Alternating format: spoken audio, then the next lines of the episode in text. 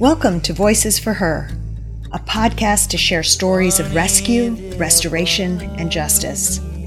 Each episode features a different narrator whose voice speaks for a survivor of sex trafficking in India. I'm Mala Malstead, your host and co founder of Freedom Firm.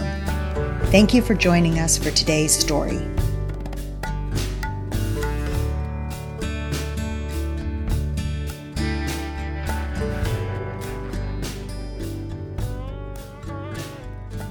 Hi, my name is Katie Casamassa, and I live in North Carolina. I'm a proud supporter of Freedom Firm's mission because while I know that human trafficking is a worldwide issue that affects so many people, I also know that we all have the ability to fight back against it by taking small steps where we can. Today, I am honored to be taking one of those small steps by being a voice for Lata. Our team first rescued Lata in March of 2023, but her parents received custody of her, despite the authorities knowing that her parents were responsible for trafficking her.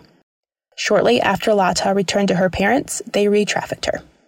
For several weeks, we searched for Lata, and finally, on August 17, 2023, at 4:45 p.m., our Freedom Firm team and the police rescued Lata for the second time in Rajasthan.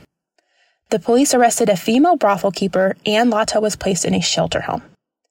Shortly after we rescued Lata, she told us about a six year old girl who was being groomed for prostitution near the brothel where Lata was held. And thanks to Lata's courage, our team was able to use her intel to rescue the six year old child as well. Lata's brothel keeper applied for bail in the Sessions Court, but was denied. In November last year, we received news that the High Court in Jaipur also denied bail to Lata's brothel keeper. We hope that the brothel keeper will remain behind bars, and we are relieved that Lata and the little girl are finally safe.